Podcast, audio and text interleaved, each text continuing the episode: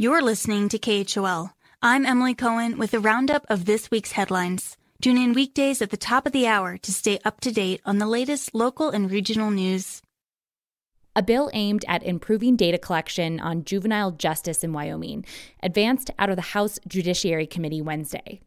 The proposed legislation would require the state's Department of Family Services to create a statewide database tracking offenses committed by adjudicated youth and what happened to them, whether they're committed to detention, residential treatment, or their cases are otherwise handled.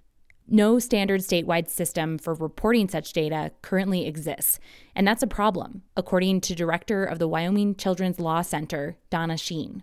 Sheen testified virtually in favor of the bill. We need to understand what happens to youth in our system first, um, and then be able to find out what outcomes, what interventions give us the best outcomes. And so without this critical initial piece, we'll, we'll have very um, little luck, I think, turning our system around.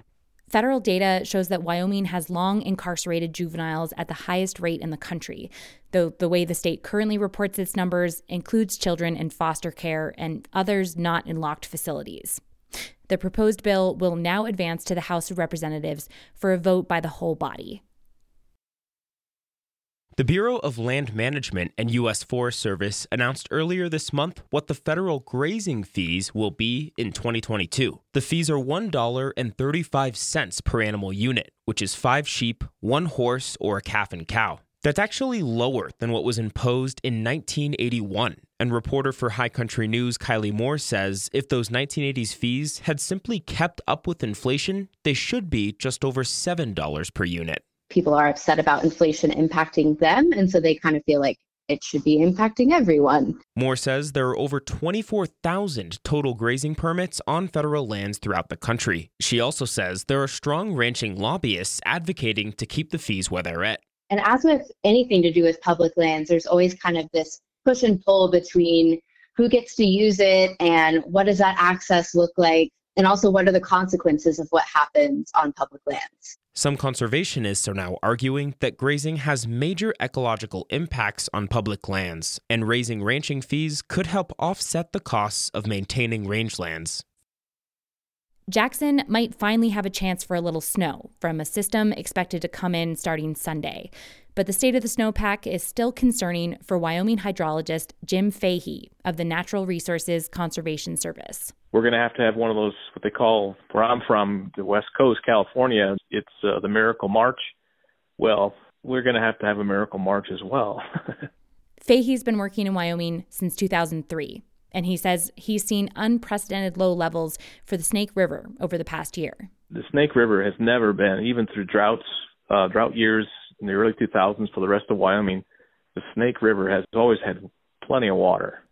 The Snake Basin snowpack peaked at about 108% of median in early January, but has dropped to 83% of median as of press time. Looking at an extended forecast, Fahey also says there are no current signs indicating above average precipitation for March through May. It might be only February, but Grand Teton National Park is in the thick of planning for the busy summer tourist season. One development park officials want to give local residents a heads up about is that the Moose Wilson Road will be closed for much of next season for construction. Chip Jenkins is superintendent of the park, and he says if you've been on the road, you get why the work is necessary. While we're trying to maintain the rural character, the small two lane character of the road, um, really it got to the point where fundamentally the road needed to be reconstructed. Jenkins says the road won't be accessible again until Memorial Day weekend. From then until Labor Day next fall, it will only be open on the weekends. The park is also adding more parking and bathrooms at the Granite and Death Canyon trailheads. Some construction will continue into the summer 2023 season, but without road closures. This has been the weekly news roundup from the KHOL News Team, Will Walkey and Kyle Mackie. I'm Emily Cohen for listener supported KHOL Jackson.